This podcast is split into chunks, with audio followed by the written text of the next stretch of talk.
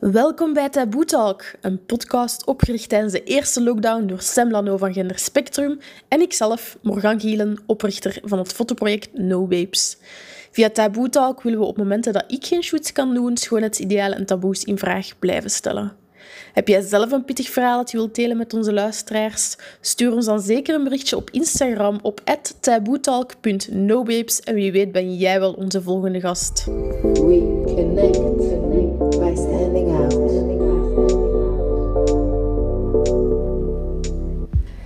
Hey, hallo iedereen. Welkom bij Taboe Talk. Ik ben Sam Lano eh, en ik ga vandaag spreken met Eline en Noah. We gaan het vandaag hebben over ja, het taboe in uh, jeugdzorg. Ehm, ik heb er heel veel zin in. Er zijn twee prachtige mensen hier voor mijn neus. Ehm, ja, stel jullie zelf een keer voor. Wie zijn jullie? Wat doen jullie in het dagelijkse leven? Um, ik ben Eline. Ik ben 27 jaar, kort, binnenkort 28. Um, en wat doe ik in het dagelijks leven? Ik uh, ben jeugdstraathoekwerker van job. Um, iets wat ik heel graag doe. Ik werk met jongeren tussen de 12 en de 26 jaar die in precaire situaties verkeren. op de straten. en verder woon ik samen met uh, twee heel goede vriendinnen. Ja. In Gent. Oké, okay, nice. En, en jij, Noah? Um, ja, ik ben Noah, ik ben 21 jaar. Uh, ik studeer sociaal-cultureel werk aan Artevelde Hogeschool. Met het doel om mij te specialiseren in jeugdwelzijnswerk. Dus ook gasten tussen de 12 en de 26 jaar. Die um, op eender welk vlak ook moeilijkheden in hun leven uh, tegenkomen en ervaren. Om hen er zo verder te helpen. En voor de rest uh, slaap ik. Ja, dat, is, dat is een heel belangrijke ook. Hè. Ik hoor in, in, in uh, jullie uh, ja, jobomschrijving wat gelijkenissen hè, waarover dat we vandaag gaan spreken. Um, leg een keer uit. We gaan het vandaag hebben over ja, jeugdzorg. Kunnen jullie misschien een keer het, het verschil uitleggen tussen welzijnszorg en jeugdzorg? Want ik denk voor veel mensen, voor veel luisteraars, dat die niet zo goed het, het verschil weten. kan, kan iemand dat een keer uitleggen voor mij? Ja, um, jeugdwelzijnswerk, dat is eigenlijk een vorm van jeugdwerk. Maar je hoort het in de naam zelf, de nadruk wordt meer gelegd op het welzijn van de jongeren. En de doelgroep zijn ook jongeren die kwetsbaar zijn. Um, allee, kwetsbaarder dan, de dan in het doorsnee jeugdwerk. Um, Je hebt, je dus jeugdwelzijnswerk, wat jullie nu juist heeft beschreven, en het bijzondere jeugdzorg, waar dat we ook over gaan praten. En het verschil daartussen is dat bijzondere jeugdzorg vaak jongeren zijn die in instellingen belanden. Um, door eender welke reden. Dat kan zijn door een breuk binnen de familie. Dat kan zijn um, wegens, uh, zoals als het omschrijven, de jeugdcriminelen. Als ze iets hebben uitstoken dat niet mag, belanden ze vaak in een half open of gesloten jeugdinstelling. En daar zit het grote verschil tussen jeugdwelzijnswerk en de bijzondere jeugdzorg. Um, ik denk dat we ook wel kunnen stellen dat bijzondere jeugdzorg um, onvrijwillig is. Um, met name dat je meestal geplaatst wordt door de jeugdrechtbank. En jeugdwelzijnswerk echt wel op vrijwillige basis is. Dus jongeren gaan zichzelf daarvoor aanmelden.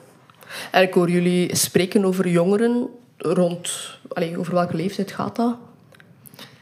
Um, binnen de bijzondere jeugdzorg is dat eigenlijk van 0 tot 18 jaar. Um, tenzij, wat dat ook soms gebeurt, is dat jongeren verlengd meer, minderjarig zijn. Um, in dat geval kan het een beetje langer duren, maar meestal is dat tot 18. Terwijl dat binnen het jeugdwelzijnswerk dat dat eerder ja, tot 26 is ongeveer. En waar dat erop gefocust wordt. Vaak ook van 12 jaar. Um, anders is het kindwelzijnswerk, dat klinkt heel raar, maar die on dat onderscheid komt vaker terug. Uh, dan ja, verenigingen zowel een kinderwerking als een jeugdwerking hebben, een jongerenwerking. Um, dus bij jongerenwerking is het vaak van 12 tot 26. Met de, het onderscheid dat er wel jeugdwelzijnswerken zijn die tot 30 jaar een uitzondering maken. Um, als je wat ouder bent, heb je nog altijd nood en hebt niet echt een ander netwerk, mogen daar wel nog een, uh, een tijdje blijven hangen. -hmm. En ja, uh, ik kan voor de eerste keer hè, het... Uh met de deur in huis vallen. Um, hoe zijn jullie daarin verzeild geraakt? Of uh, daarin beland in, het, in de jeugdzorg en de jeugdwelzijnszorg? als ik het zo mag noemen. Ik zal misschien beginnen met u, eh, Noah. Want jij werd, ik weet niet hoe oud dat jij nu bent. Ik ben nu 21. 21. En ja. ik, ehm, ik studeer zelf voor die richting, maar Mhm. ik zit zelf ook nog in het jeugdwelzijnswerk als jongere. En ik ben daar ehm, in beland op mijn 14 jaar. Ja. Een heel slechte thuissituatie. Mijn heel gezin is uit elkaar gevallen, eh, aangezien dat mijn vader mijn, mij en mijn zus seksueel heeft misbruikt. Eh, mijn moeder is ook hertrouwd geweest. De, die, die tweede huwelijk is uit elkaar gevallen. En dan ben ik heel, heel vaak op straat beginnen lopen. En ben ik mensen eh, tegengekomen die een jeugdwelzijnswerker zijn. Die mij eens hebben gezegd van... Kom mee, ik pak u mee naar het jeugdhuis. Ehm, deze doen wij. Wat wilde hij doen? Eh, die hele rompeslomp. Ja. En hoe gebeurt dat dan? Dus die zijn gewoon naar u zelf toegekomen met de vraag van... eh wilt jij bij ons een, een programma volgen of zo? Eh, nee. Dus als jeugdwelzijnswerker vaak jongeren terugziet op straat, tijdens hun werkuren is dat heel vaak, ehm, dan gaan ze een vraag beginnen stellen van wie bent jij en waarom loopt jij zo vaak op straat? Dat is ook vaak tijdens schooluren, eh, omdat dat veel meer opvalt tegenover het weekend. Ehm, en dan gaan ze eerst kijken wat dat je doet, wie dat je bent, met wie dat je bent. En uiteindelijk, nadat ze hebben geobserveerd wie dat je bent en wat dat je doet, komen ze bij u. En dan gaan ze zeggen van... ehm, kijk, wij, wij zijn hier van het jeugdhuis in de buurt of wij doen dit of dit. Ehm, wat doe jij hier? Wat doe jij graag? En zo eerst elkaar leren kennen. En vanaf dan ze merken, dan heb je genoeg vertrouwen, gaan ze beginnen wijzen naar hun werk en kom eens mee, leer deze mensen kennen, om je dan het gevoel te geven dat je op een veilige eh basis bent beland. Dus eigenlijk wel redelijk laagdrempelig. Ja, Ja. ja, Ja, toch ja. wel. Oké. En, en eens dat je daar dan instapt, is het dan... Hoe moet je dat voorstellen? Want ik heb ja, geen ervaring hè, met, eh, met dat soort dingen. Eh, is dat dan iets verplicht dat je naartoe moet? Of, Nee. of is dat volledig op... eh, Jeugdwelzijnswerk is nauwelijks verplicht. Het is bijna heel vaak op vrije keuze en ook heel vaak ehm, op de vrije momenten van jongeren. Dus de woensdagnamiddag, het avonds, in het weekend. Ehm, nu, er zijn wel een aantal zaken dat verplicht jeugdwelzijnswerk is. Dat komt nauwelijks voor. Dat zijn dan time-out projecten die via school zijn aangeboden voor jongeren. eh, om eens een dagje niet naar school te gaan, maar ergens anders naartoe te gaan. Nu, het jeugdwelzijnswerk waar dat ik ben inbeland en in zit, is volledig op vrijwillige basis. Je komt wanneer dat je wilt en je komt niet wanneer dat je niet wilt. Ehm, niemand gaat je verplichten van, maar jij moet hier donderdag om twee uur staan, want wij gaan met je praten. Dat is van, wanneer heb je tijd om een keer te babbelen of wat wil je doen? Heb jij zin om mee te gaan zwemmen, ja of nee? Zeg jij nee, dan ga je niet mee. Dus het is echt wel puur vrijwillig. Ja, oké. En dat is dan het, het grote verschil, denk ik, met de... Allee, waar jij dan, eh Eline, in gezeten hebt, eh, met allee, de eh, bijzondere jeugdzorg dan. Kun je even zeggen wat dat dan bij u, allee, hoe dat jij daar in, in beland bent? Ehm, ja, zeker. Ik ben op redelijk jonge leeftijd al beginnen experimenteren met drugs. Ehm, rond mijn 13 jaar. En ehm, ik ben dan een paar keer ja, opgepakt geweest voor drugs. Ehm, dat is een paar keer met wiet geweest. De laatste keer was dat met speed. En dan ben ik onder de jeugdrechtbank beland. Ja, en dan ben ik moeten voorkomen Ja. voor de jeugdrechter. En, ehm, En hoe, hoe oud werd jij? Der- 13 toen? toen ik moest voorkomen bij de jeugdrechter 15. Ah, 15. Ja, op mijn 13 is mijn druggebruik begonnen en op mijn 15 ben ik onder de jeugdrechtbank beland. Ja. En als 15-jarige, k- kun je dat nog beschrijven? Gelijk als 15-jarige je staat daar in die, in die rechtbank, wat gaat er op dat moment door je hoofd? Of is dat zo allemaal de was? Eh, Goh, ik weet, hetgeen wat ik mij nog herinner van die moment is dat ik toen zelf... Ik was redelijk rebels ook. En ik zat heel hard in mijn... ehm, ja, in mijn weerspannigheid tegenover het systeem. Dus ik was eigenlijk redelijk kwaad dat ik daar... eh, ja, dat ik daar stond. En ik vond op die moment dat ook helemaal niet terecht. Ehm, dat ze mij wouden binnensteken, om het zo te zeggen. Nu, achteraf gezien kan ik dat wel een beetje nuanceren natuurlijk. Er was uiteindelijk... Allee, er was ook wel een probleem, dus... ehm, er moest natuurlijk wel iets gebeuren, maar op die moment was ik vrij kwaad. En eh, dus hè, je staat daar als ja, jongere van 15 jaar. Kun je een keer, keer omschrijven, ja, wat gebeurt er dan? Want alles gaat dan waarschijnlijk in een, een stroomversnelling. Hè? Ja, keuzes worden gemaakt boven je hoofd eigenlijk. Had jij daar zelf eh, inspraken op bepaalde dingen? Of werd eigenlijk alles voor u beslist door de, de jeugdrechter? Ehm, alles werd voor mij beslist door de jeugdrechtbank. Ja. Er werd wel naar mijn mening gevraagd. Ehm, maar het is niet dat dat invloed, allee, of veel invloed had op de beslissing die dat er genomen werd. Ja. En, eh want gezegd, allee, in het eh, gesprekje dat we ervoor hadden, eh, dat je in eh, toch redelijk wat eh, instellingen gezeten hebt. Kun je dan een keer ja, kort toelichten in hoeveel instellingen dat je gezeten hebt? In hoeveel instellingen? Ik denk in een stuk of tien verschillende in totaal. Ehm, ik ben ook wel regelmatig van plaats veranderd. Ehm, ja. Goh, ik heb ook in een paar instellingen waar dat ik heb gezeten, heb ik ook bijvoorbeeld een paar keer gezeten. Dat ik dan naar ergens anders ging ondertussen en dan terug naar die instelling, weer naar een andere, terug naar... Voor een kortere periode Ja, dan of zo? Voor een kortere periode, ja, ja. ja. En, en ja, had dat, had dat een reden toen? Of was dat gewoon omdat het voor u toen gemakkelijker uitkwam? Nee, ze wisten eigenlijk niet zo heel goed wat dat ze moesten doen met mij. Ehm, omdat ik zelf ja, redelijk weerspannig was tegenover ehm, heel het systeem. En waardoor het eigenlijk in geen enkele instelling lukte om te goed samen te werken. Ehm er was altijd redelijk snel ruzie en dingen zoals dat. Ehm, ja, waardoor dat, dat vaak de samenwerking redelijk vroeg werd stopgezet en dat ik dan naar een andere instelling moest. En ehm, ik heb zelf ja, een klein beetje ook allee, achtergrond in, in instellingen en zo. Ik weet niet, de instelling dat, dat, dat jij gezeten hebt, was er dan ook een verplicht programma dat je moest volgen? Eh, want ik heb ook gehoord, ja, er zijn open eh, instellingen, gesloten. Uh, kun je dan misschien even toelichten wat dat daar juist het verschil tussen is? Tussen een open en een gesloten instelling? Ja. Ehm, een open instelling, dat is eigenlijk een, een thuisvervangende situatie, zeg maar. Ehm, dat is voor jongeren waar dat het ehm, thuis eigenlijk niet meer bij gaat. Wat dat op een gegeven moment bij mij ook is gebeurd. Dat het niet meer ging om thuis te wonen bij mijn ouders. Ehm, maar dat kan om verschillende redenen zijn. Dat kan zijn omdat je zelf... Allee, omdat het met jezelf niet gaat, maar dat kan ook zijn omdat je bijvoorbeeld een veron- verontrustende thuissituatie hebt. Dat was bij mij niet het geval. Maar dat gebeurt ook wel heel vaak, dat er jongeren daardoor in open instellingen belanden. Dat is eigenlijk het grootste doelpubliek die onder de jeugdrechtbank komt, zijn jongeren waarvan dat de thuissituatie heel moeilijk is. Ehm, een open instelling, dat is, ja, daar wordt eigenlijk een beetje gestreefd naar een zo normaal mogelijk leven, zoals je thuis zou kunnen hebben. Ehm, je slaapt daar, je gaat daar naar school, daar zijn afspraken en regels, maar je mocht daar ook wel buiten, je mocht daar hobby's doen. Ehm, daar wordt ook wel serieus gestimuleerd. Tegenover een gesloten instelling, dat wordt echt een beetje bekeken als een, als een time-out, een stop en je even wegrukken vanuit alles. En daar mag je dan niet buiten. Ehm, dat is mijn heel vast programma ook. Ehm, bij in de echte gesloten instellingen zoals Beren en Mol moet je in het begin zelfs ook uniform dragen en zo van die dingen. Mooi. Heftig. Ja, ehm, dat zijn ook instellingen waar dat er veel meer gebruik gemaakt wordt van zaken zoals bijvoorbeeld een isolatiecel.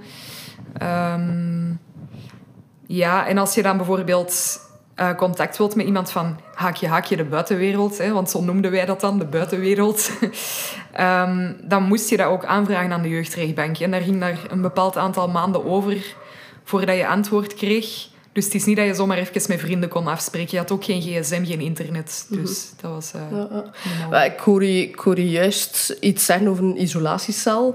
Eh, zo, zowel in een eh, instelling als gewoon jeugd, eh, jeugdwerk. Zijn er bepaalde situaties dat, dat jullie meegemaakt hebben ooit, dat je zegt van dit is zelf is, is niet verantwoord? Dat, hetgeen dat de buitenwereld ziet, hè, dat gaat de buitenwereld eigenlijk nooit te weten komen. Bijvoorbeeld mensen ja, die, die misbruik maken van hun positie daar. Heb je ooit zulke situaties? eh? Ja, ik ben ooit in de isolatiecel gevlogen omdat ik weigerde om mee te werken aan therapie. Ehm, ik vond dat geen oké reden om mij in de isolatiecel te steken. Want oké, natuurlijk, dat is problematisch als een jongere niet wilt meewerken aan de therapie.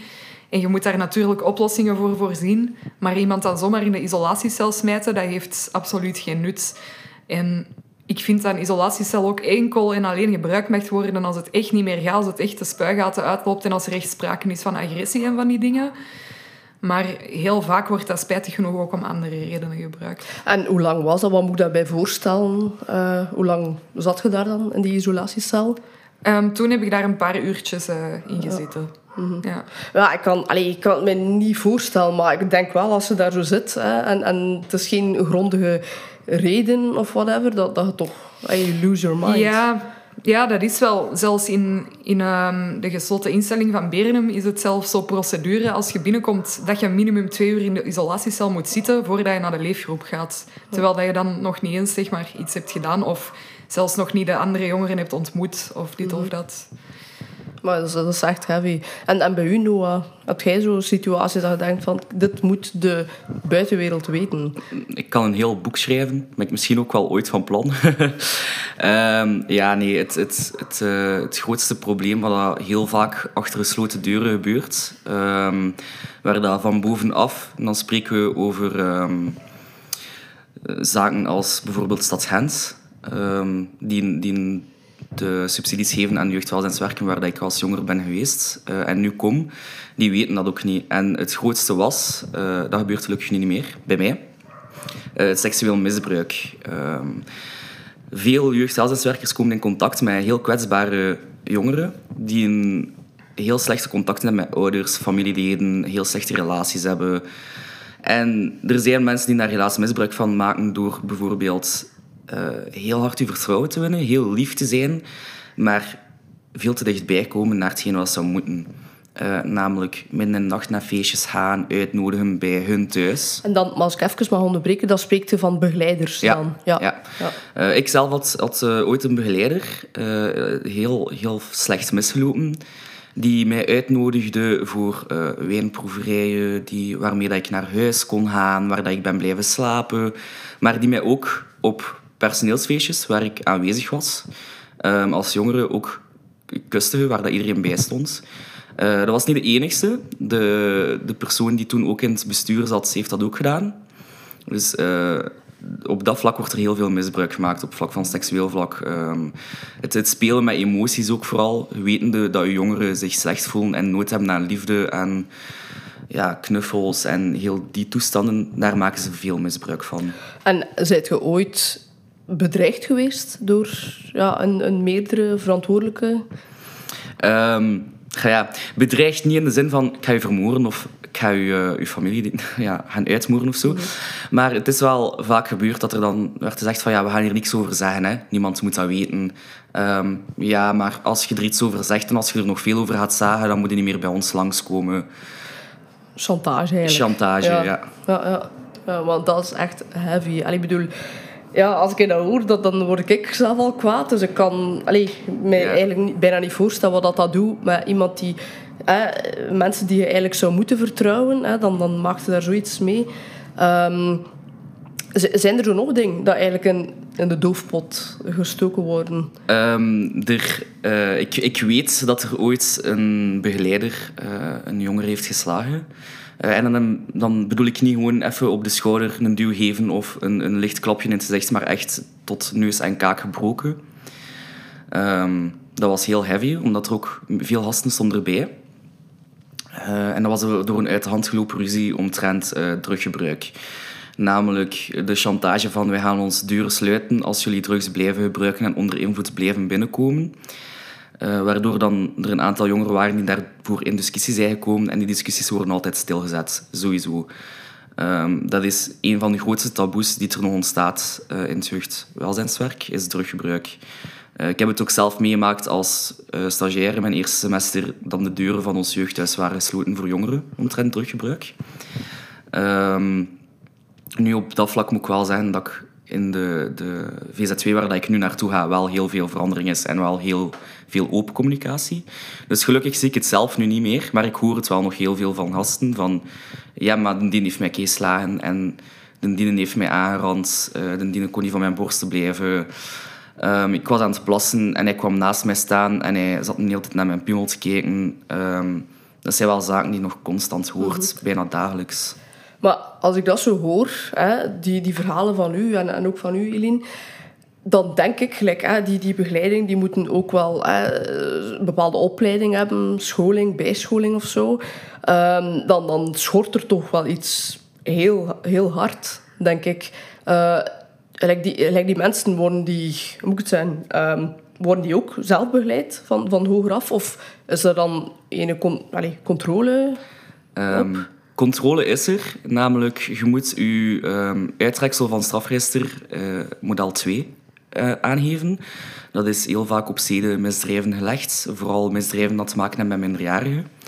Dat wordt sowieso al gevraagd, ook aan stagiairs, maar eh, zeker aan werknemers. Dus op dat vlak worden ze wel gescreend. Nu, eender welk andere misdrijf telt niet, wat ik op zich persoonlijk niet zo erg vind. Ehm, maar buiten de opleiding die je hebt gevolgd, is er niet veel begeleiding voor ehm, medewerkers. Er zijn wel personeelsvertrouwelijke waarmee dat je kunt praten. Ik heb daar zelf gebruik van gemaakt in mijn eerste semester eh, als ik stage deed. Die heeft mij eigenlijk ook niet verder geholpen. Dat was ook voor eh, een, ja, een aanrandingsfeit met een collega. Heeft mij niet verder geholpen. Ehm, het enige dat hij zei is, het is al vaker voorgevallen met die persoon, we gaan er niks aan doen. Heel jammer. Nu, ik weet wel dat er werken zijn, namelijk de stage waar dat ik heb begin, die focust heel hard op het welzijn van begeleiding en jongeren.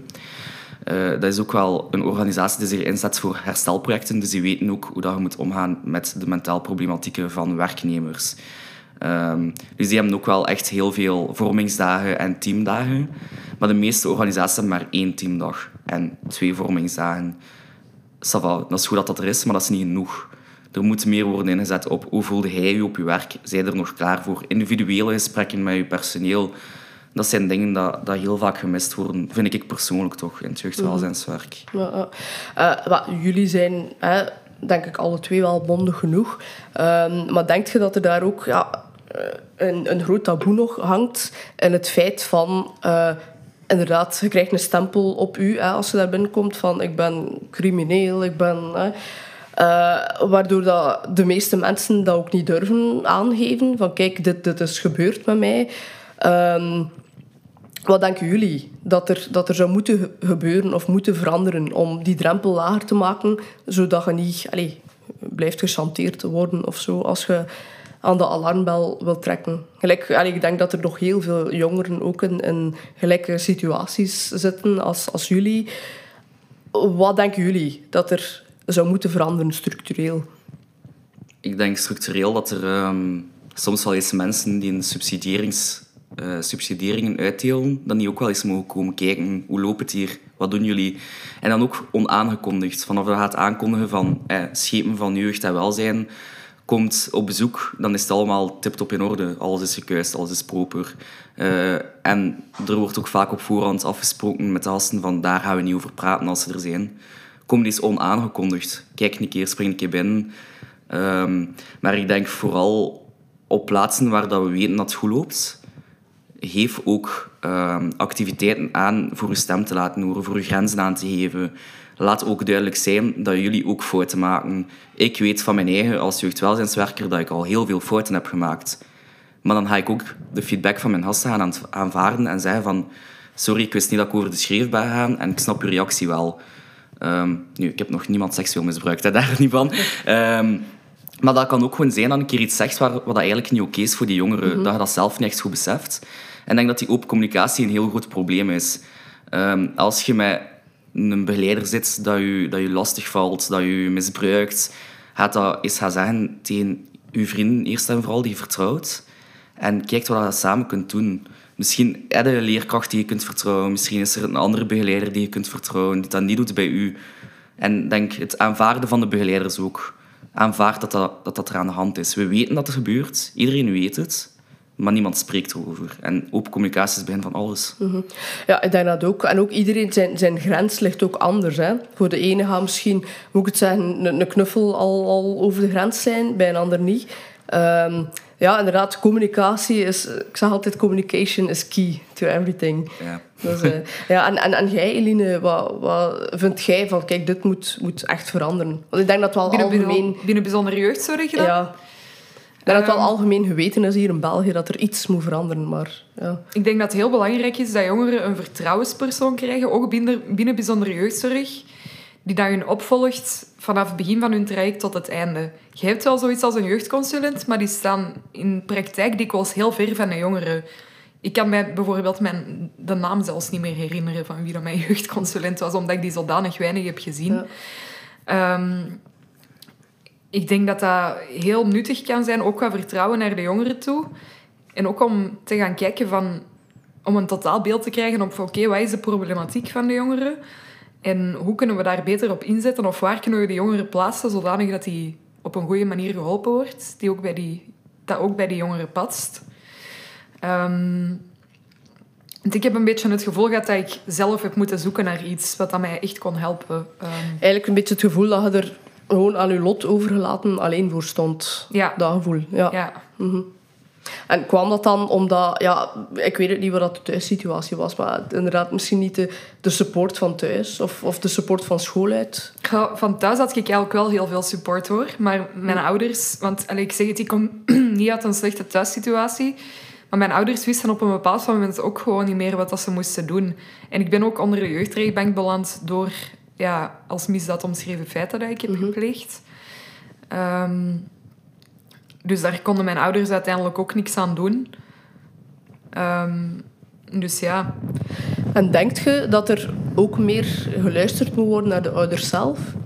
ja dat denk Eh, ik ook. Ja. Ik weet dat mijn ouders zich in, in het traject ook op verschillende momenten heel veel vragen hebben gesteld. ehm, en dat die ook vonden dat er niet naar hun geluisterd werd. Ik ben bijvoorbeeld vijf verschillende keren in een gesloten instelling geplaatst. Ehm, en soms was dat ook omdat ik bijvoorbeeld wegliep of zo van die dingen. Ehm, terwijl eh, mijn ouders er eigenlijk nooit akkoord mee zijn geweest dat ik in een gesloten instelling zou moeten zitten. Mijn ouders zijn dan altijd zoiets van, dat is niet oké dat je daar geplaatst wordt. Ehm, maar dat, dat is ook het, een van de grootste problemen, vind ik, bij, binnen de bijzondere jeugdzorg. Ehm, als je thuis woont en je steekt iets uit bij je ouders, ja, dan krijg je straf. Logisch. Ehm, maar sta je onder de jeugdrechtbank en je steekt iets uit, waar dat je thuis gewoon straf voor zou krijgen, dan vlieg je direct naar een gesloten instelling. Want de redenen waarom dat mensen naar gesloten instellingen allee, gestuurd worden, zijn dikwijls ook maar gewoon weglopen en van die zaken. Ehm, en het schrijnende daaraan vind ik, ik ben dan als moffer binnengebracht, dus als iemand die een als misdaad omschreven feit heeft gepleegd. Ehm, maar er zijn ook heel veel jongeren die daar eigenlijk als poster zitten. Dus dat betekent dat je een problematische thuissituatie hebt en dat je daarom onder de jeugdrechtbank staat. Nu waren er heel veel jongeren die eh, uit een postsituatie wa- kwamen, die ook bij mij in de gesloten instellingen zaten. Ehm, en dat vind ik dan heel schrijnend, omdat je dan eigenlijk... Die jongeren hebben al minder kansen. En door redenen waar dat ze niks aan kunnen doen zelf, maar puur door hun omgeving. En op die manier worden er wel dikwijls nog meer kansen ontnomen van jongeren. Ja, is, eh, dat is heavy om te horen ook wel. Hè. Ehm, en denkt je, gelijk, inderdaad, gelijk, wat zou er volgens u eh, moeten gebeuren voor ouders ook meer, allez, moet ik het zeggen, dat ouders gemakkelijker aan informatie geraken? Eh wat stel nu, hè, een ouder die luistert hè, naar de podcast, eh, een kind loopt weg of I don't know. eh, zijn er instanties waar de ouders naartoe kunnen gaan? Dat hij weet allee, dat, dat er bestaan. Nee, niet, zo, niet voor zover dat ik weet. Nee. Ja, ja. Eh, Dat is al denk ik een, een antwoord op de, allee, hoe schrijnend dat is eigenlijk. Hè. Als je een paar, allee, een paar jaar onder eh, begeleiding gestaan hebt en zelf niet weet waar dat je aan informatie kunt geraken. Ja. Je hebt wel ouders die nog contact hebben met trajectbegeleiders, maar dan zijn dan ook jongeren die al in het jeugdwelzijnswerk hebben gezeten en die naar de bijzondere jeugdzorg zijn gevallen. Ehm, dan hebben we wel ouders en trajectbegeleiders die elkaar op de hoogte houden, maar dat is ook echt, ja, wat is dat, 1% van de... En dat zijn ook enkel de jongeren die, in, die ehm, bij het jeugdwelzijnswerk Ja. zijn geraakt. Want er is ook een deel jongeren natuurlijk die daar nooit mee in aanraking geraakt. Ehm en het jeugdwelzijnswerk zet wel iets meer in op nabijheid, vind ik. Ja. Ehm, wat dat spijtig genoeg ook soms een negatieve medaille heeft, zoals je net hebt gehoord. Ja. Allee, negatieve kant van de medaille. Ehm, ja. Ja, en jullie hebben echt al, allee, moet ik zeggen, van, van jonge leeftijd ehm, veel meegemaakt. Like, als je dan even kijkt naar de toekomst, ik zal misschien eerst bij u beginnen, Eline. Like, bepaalde dingen hebben die je, je leven getekend. Als je nu kijkt naar de toekomst, je zegt van, kijk, dit ga ik echt door, door, door een instelling en zo te, te zitten. ehm daar wil ik iets aan veranderen. Of dit heeft me echt getekend voor het leven. Ehm, wat dat mij vooral heeft doen inzien, dat instelling leven, dat is dat ik, ehm, ja, dat ik zelf met jongeren wou gaan werken. Om het anders te doen. Ehm, en ja, mij heeft het vooral getekend dat ik constant van plaats naar plaats verwisseld werd, waardoor dat ik nooit echt een houvast had of een, een, een thuisbasis op die moment. Ehm, en dat is hetgeen wat dat ik daardoor ook heel graag wil kunnen zijn voor mijn jongeren. Een, een houvast, iemand die er staat. En dat, dat is ook waarom dat ik voor de methodiek outreach en te werken heb gekozen. En wat is dat juist? Outreach en te werken, dat is eigenlijk op straat gaan en eh, contact maken met jongeren ehm, die in kwetsbare situaties zitten. Dus eigenlijk echt zelf het initiatief nemen tot contactname. En ehm, ook eigenlijk het werk hè, dat je nu doet, ehm vind je dat soms niet confronterend? Omdat je uit een soortgelijke situatie komt? Ja, ja, ik vind dat soms wel confronterend, ja. En op welk vlak dan? Ehm, ja, ik heb ook al jongeren moeten begeleiden die, naar, die dan in gesloten instellingen zitten, bijvoorbeeld. Ehm, voor mij is dat dan wel confronterend om daar binnen te komen. En, en allee, ik ben daar dan natuurlijk als, als begeleider. Ehm, maar dat is dan wel confronterend om te zien van, ah ja, oké, ik heb hier ook wel zo gezeten. Ja, eh, maar misschien juist daarom, omdat je er zelf allee, de situatie kent, dat je zegt van dit ga ik sowieso anders doen. ehm, of, of, of niet doen, of juist wel. Wat zijn er zo dingen dat je zegt van kijk, dat, dat is iets is nat dan. Dat, dat ik vroeger meegemaakt, dat ga ik zeker... Dat wil ik niet dat een van mijn jongeren meemaakt. Ehm, ja, ik heb iets gehad dat ik terugkwam in een instelling. Ehm, en dat de begeleider eigenlijk direct naar mij kwam. En dat hij zoiets had van... Oh nee, jij zij hier terug. Ehm, en die had zoiets van... Kijk, ehm, je gaat deze keer... Want ik was natuurlijk... Ik was iemand die redelijk luidruchtig was vroeger. En die graag grapjes maakte en zo van die dingen. Een beetje een lolbroek. Ehm, en die begeleidster zei tegen mij van... Kijk, je hebt hier de vorige keer bond gemaakt. Je gaat het deze keer niet moeten proberen. Ik heb al gevraagd om je te laten overplaatsen naar een andere leefgroep. Want ik wou u eigenlijk echt niet in deze leefgroep.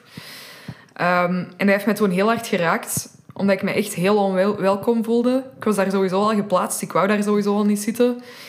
Ehm, en ik had dan het gevoel dat ik in de leefgroep zelf ook niet mijzelf kon zijn. Omdat ik...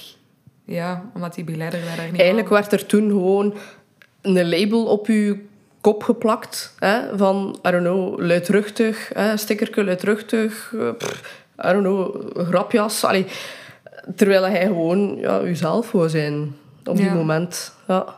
Ja, het is, allee, ik denk niet dat sommige mensen ook beseffen hoe... In welke situatie dan ook, hè, hoeveel kracht dat woorden hebben. Want inderdaad, gelijk, hè, dat is, I don't know, heel veel jaar wel geleden al ondertussen, maar dat die woorden toch nog zoveel eh allee, indruk nalaten nu op je leven. Ja. En, en bij u, Noah?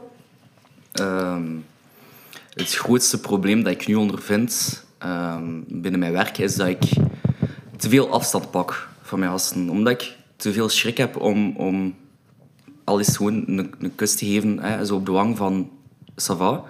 Wat jongeren vaak zelf doen. Of als ze aan het zweten zijn, zo, zo gewoon een hand op de schouder leggen, dat ik merk dat dat vrij veel problemen heeft bij mij. Dat ik, dat ik zo niet dezelfde label op mijn hoofd wil hebben dat ik eigenlijk aan mijn begeleiders heb moeten geven. Ehm, omdat je juist niet weet hoe dan ze gaan reageren. Nu, ehm, dat is sowieso een werkpunt voor mijzelf. Ik weet dat ik daar zelf aan moet werken, dat ik dat wel kan en dat ik wel zelf ooit op een moment de juiste grens heb van dat kan ik wel met gasten en dat kan ik niet. Eh, daarvoor moet je gasten ook eerst kennen. Hè. De ene gast vindt een hand op de schouder al te veel en de andere heeft liever een knuffel. Nu, het werkt voor mij, maar ehm, ik denk het, hetgeen wat mij het meest heeft doen inzien om binnen jeugdwelzijnswerk te starten, is dat ik zelf uh, een heel goede trajectbegeleider had. Die nooit van mij een misbruik heeft gemaakt, op geen enkele manier. Die mij heel goed heeft geholpen. Ehm, die is op mijn 16 jaar gestopt met werken, dus ik was ook plots mijn trajectbegeleider kwijt. Um, maar dat heeft me wel doen inzien van... Ik, ik wil de dienen zijn die jij voor mij was. Ik wil ook een Bob zijn en ik wil ook zo kunnen zijn voor mijn gasten. Ik wil ook kunnen helpen. Um, dus dat was voor mij wel het, het, grootste ding van... Doe dat gewoon. Als jij dat kan, kun jij dat ook. Um, met het ding dat ik wel zeker ben van mijn stuk dat ik nooit, maar dan ook nooit, op een of andere manier misbruik van mijn gasten ga maken. Al is het chantage of dingen zeggen, labelen, seksueel misbruik sowieso niet. Um, maar het grootste wat dat, dat voor mij heeft gedaan, is dat ik zelf in de toekomst mijn jeugdhuis wil opbouwen. Mijn eigen jeugdhuis, waar dat iedereen welkom is, behalve mensen die misbruik maken van andere gasten. Van elkaar, van begeleiders die misbruik maken van gasten, not done. Maar gewoon, like, we don't give a fuck who you are, like, just be yourself. En wij gaan ook niet labelen van, maar hij zei luidruchtig. Of, maar hij vloekt te veel. Of, hij zijt arm, hij zijt queer. Like. Want dat zijn dingen dan gelabeld worden dat mensen nu voor gaan, gaan negeren. Het feit van dat ik nu oude begeleiders heb die nog altijd mijn deadname gebruiken, verkeerde pronouns. Like, stop that shit. Dat zijn uw gasten. Ze hebben het al moeilijk. Ze zijn dan uit de kast gekomen. Doe dat gewoon. Dat is niet moeilijk om een naam te geven en een pronouns te geven dat ze zelf hebben gekozen. En dat is wel echt iets wat ik denk van... In mijn jeugdhuis Echt waar. Niks van bullshit. Gewoon doe het. Ik ben echt heel blij om dat te horen. Ja. dat was ja, echt waar. Dat was zo een, een van de vragen dat ik ook nog uh, ging stellen. Eigenlijk van, hoe, hoe kijken jullie naar de toekomst? Gelijk, ik heb u, hè, u had u uw droom al een beetje, uw visie uh, al een beetje verteld. Um, eigenlijk als jullie luidop zouden mogen dromen en denken hè, over de toekomst... Denken jullie dat er verbetering mogelijk is? Ja. Zowel in eh, de jeugdwelzijnzorg of, of uh, I don't know, in instelling. Denkt je binnen dit en tien jaar dat er verandering kan zijn? Ik denk het wel, want ik, ik zie nu eigenlijk zelf al verandering. Op wat vlak? Um, ja, um, als ik mijn jongeren ben gaan afzetten in, um, in de gesloten instelling, Um, dan heb ik daar vaak mee samengewerkt. En de jongeren mogen bijvoorbeeld nu ook al sneller naar huis. Als ze daar een paar weken zitten, dan mogen ze een keer op weekend in een gesloten instelling. Um, en dan mogen ze dat ook regelmatig doen. Terwijl bij mij was het toen nog zo, ik zat drie maanden in een gesloten instelling. Ik ben in die drie maanden thuis niet naar huis geweest. Omdat dat zodanig lang duurde voordat je een keer op weekend mocht. Dus op dat vlak zie ik echt al wel verbetering. Um, de ouders worden ook iets meer betrokken, dus dat is ook wel goed. Um, dus ik denk dat er zeker hoop is. Hm. Ja. Ja, ja. En, en bij u? Ja, denk zeker. je dat er ook hoop uh, Er is sowieso hoop. Um, ik merk zelf dat er een heel nieuwe wind van jeugdwelzijnswerkers aan het opkomen is. En een heel positieve wind. ik zit zelf nu in, in een jeugdhuis ja, ik weet niet of ik promo Je mocht de naam zijn. Ehm, ik ga zelf naar Overkop in. Ja. Um, en die werken bijvoorbeeld met een Peter- en meter systeem. Dus um, de begeleiders die daar gaan, uh, krijgen een jongere als petekind of metekind. Je hebt er altijd twee. ik heb twee fantastische mannen. Uh, eentje die al wat ouder is, die psycholoog is van, van werk zelf. En ja, uh, de vaste werknemer van Overkop. en ik merk dat er dat bij iedereen dat ze aannemen, bij elke vrijwilliger, bij elke stagiair, dat er wordt nagedacht van wat kunt jij doen, goed doen en op wat kunnen we inzetten. Uh, niemand is daar hetzelfde. Iedereen is mega anders van begeleiders. En hebt ook gewoon hebt een probleem, bijvoorbeeld omtrent wonen. Ah, ik ga die aanspreken. Omtrent drugs, ah, maar ik ga u aanspreken. En het zoveel verschillende keuzes momenteel. En ik denk dat dat een goeie is. De, de, de nieuwe wind is recht wel aan het komen. Ook binnen mijn opleiding zitten er een aantal mensen waarvan ik denk, damn, um, als ik ooit mijn eigen jeugdhuis opstart, kom maar werken voor mij. dus ik denk zeker dat er hoop is, maar er is gewoon nog massa's veel werk. En dan mag ik wel kijken naar beleidswerkers die hun beleid ook positief aanpassen. Zeker omtrent druggebruik en omtrent het uh, stoppen met labelen van jongeren. En ook naar mensen die subsidieringen geven. Ik kijk vooral naar Stad Gent op dat vlak, omdat dat mijn persoonlijke ervaring is van... Cut the crap. Ga gewoon eens onverwacht gaan kijken hoe dat effectief loopt. Want met op papier te lezen... Ja, ik kan ook schrijven... ehm, ik ga elke jongere twee maaltijden per dag geven en het uiteindelijk niet doen. Wat dat er op beleid staat, wordt niet altijd gebeurd. That's it. Ga gaan kijken. En denk vanaf dat ze dat een beetje gaan beginnen doen, dan we wel ook zoiets hebben van, daar zit er inderdaad wel een grote fout. Dat is heel belangrijk, want het is daar dat je moet beginnen. Hè? Ja. Bij de, de eh, mensen aan de top. Ja, ja. Ehm, er zijn waarschijnlijk, ik denk meerdere, hè, mensen die nu aan het luisteren zijn naar de podcast die, die in eh, jeugdzorg werken, in eh, welzijnszorg. Voor die mensen zijn er tips dat jullie willen meegeven, kunnen meegeven. Eh, zowel voor mensen die er al in werken als mensen die eh, nog aan het studeren zijn. Eh, zijn er zo dingen dat jullie willen meegeven kijk, in de toekomst, als jullie in het veld staan, let daarop. Dat zijn dingen die dan zijn, not dan. Zijn er zo tips? Ja, mijn, mijn grootste tip is vooral, kijk naar de grenzen van je gasten. Eh, je weet als, als welzijnswerker dat het soms over je eigen grens gaat moeten gaan en dat het soms dingen gaat moeten facen dat je niet wilt facen. Maar kijk vooral naar de grenzen van je gasten.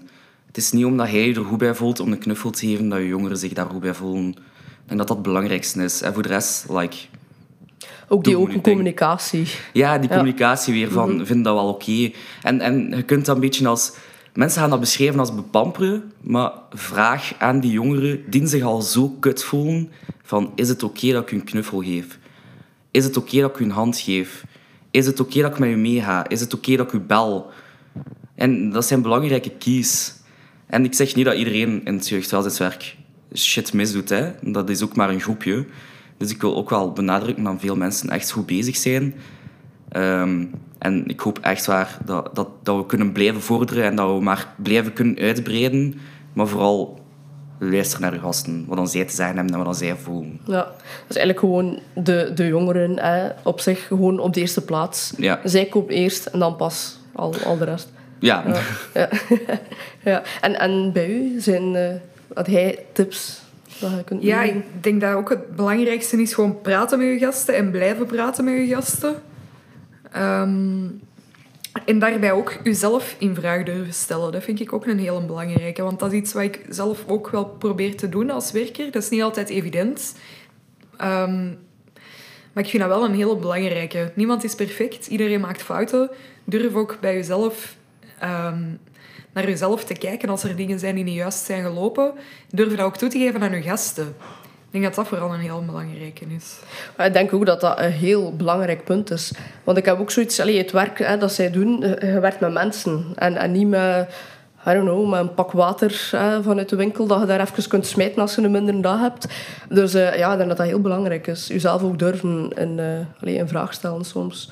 Ja. Ik denk dat er nog één heel belangrijk punt is dat we zelf nog zouden kunnen vergeten, maar en dat is dan voor de grotere mensen die maar bovenaan staan van blijf erin stoppen, blijf geld steken om nieuwe jeugdhuizen te bouwen, om nieuwe straathoekwerkers te zetten, om nieuwe mensen binnen gesloten en open instellingen te zetten, dat de werkdruk voor andere mensen ook wat lager wordt.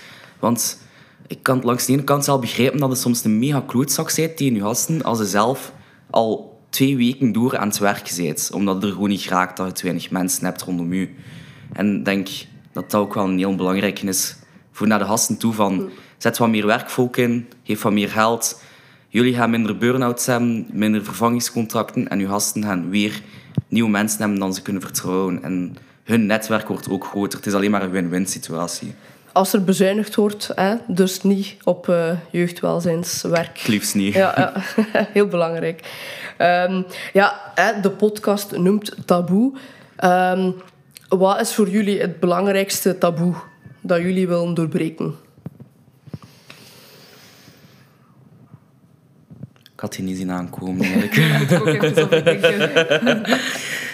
Ehm, dat er heel wat zijn, maar als je nu zegt van kijk, dit wil ik echt meegeven met de mensen, dat is het grootste. Eigenlijk misschien het, een, een label dat op mij geplakt is, dat, dat ik echt meedraag nu voor de rest van mijn leven. Dat is iets wat ik echt wil doorbreken nu.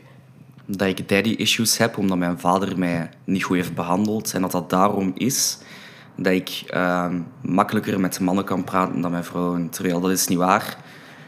Ik heb gewoon meer raakvlakken met mannen.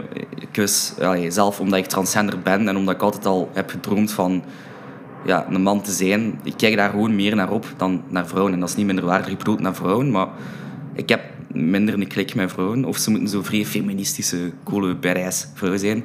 Ehm, maar het is niet omdat mijn vader mij slecht heeft behandeld dat ik daddy issues heb en daarom met mannen wil praten. Maar ik heb ook mommy issues, maar ik praat ook met vrouwen. Dus ja, De issues. de issues. yes. En bij u? Ik denk dat je als instellingskind ook iets kan bereiken. Ik vind dat een heel belangrijke. Ehm, want er wordt dikwijls ja, helemaal niet zo hard geloofd in jongeren die uit instellingen komen. Ehm, omdat ze het sowieso al moeilijker hebben dan de meesten. Maar het is niet omdat je in instellingen hebt gezeten dat je niks kan bereiken in je leven. En ik vind dat wel een heel belangrijk. Maar ik zie hier ja, twee prachtige mensen zitten voor mij, echt waar. Eh, twee echt mega lieve mensen, dus ik kan dat alleen maar beamen. Ik bedoel, allee, dat is eh, allee, hetgeen dat hij nu zegt. Jullie zitten boordevol ideeën voor de toekomst. Jullie zijn mega goed in jullie werk. En ja, ik zei het, we hebben elkaar eigenlijk leren kennen, gewoon een paar jaar geleden. Eén keer op café geweest. Kijk, we zitten hier nu.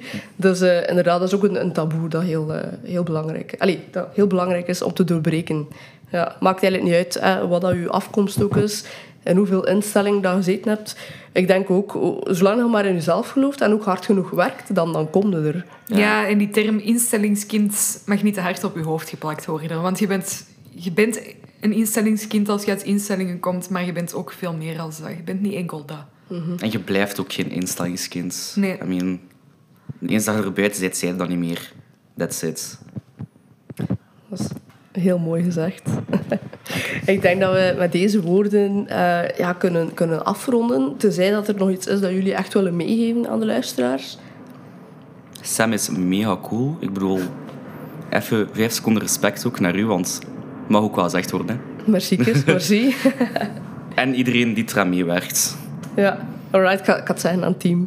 Dan, ja. Hey, maar super hard bedankt. Ik, ik, eh, als jullie nog trouwens eh, nog, nog websites weten, hè, waar dat mensen eh, naartoe kunnen om informatie te krijgen, mochten die gerust altijd aan mij zeggen. Dan plaatsen we dat onder de, onder de description en de comments. Ehm, maar ik wil jullie heel hard bedanken en ja, nog heel veel succes wensen ook eh, ja, in de toekomst met jullie plannen, jullie verdere leven. Eh, dus ik zou zeggen, ja, tot de volgende. Eh, ja. Salutjes! Salutjes. Heb jij een specifieke vraag voor onze gast of wil jij samen met ons taboes blijven doorbreken? Deel deze aflevering en ondersteun mensen die zich misschien wel heel hard hebben herkend in dit verhaal. Blijf verder op de hoogte door ons te volgen op Instagram op @nobabes.official en @genderspectrumvzw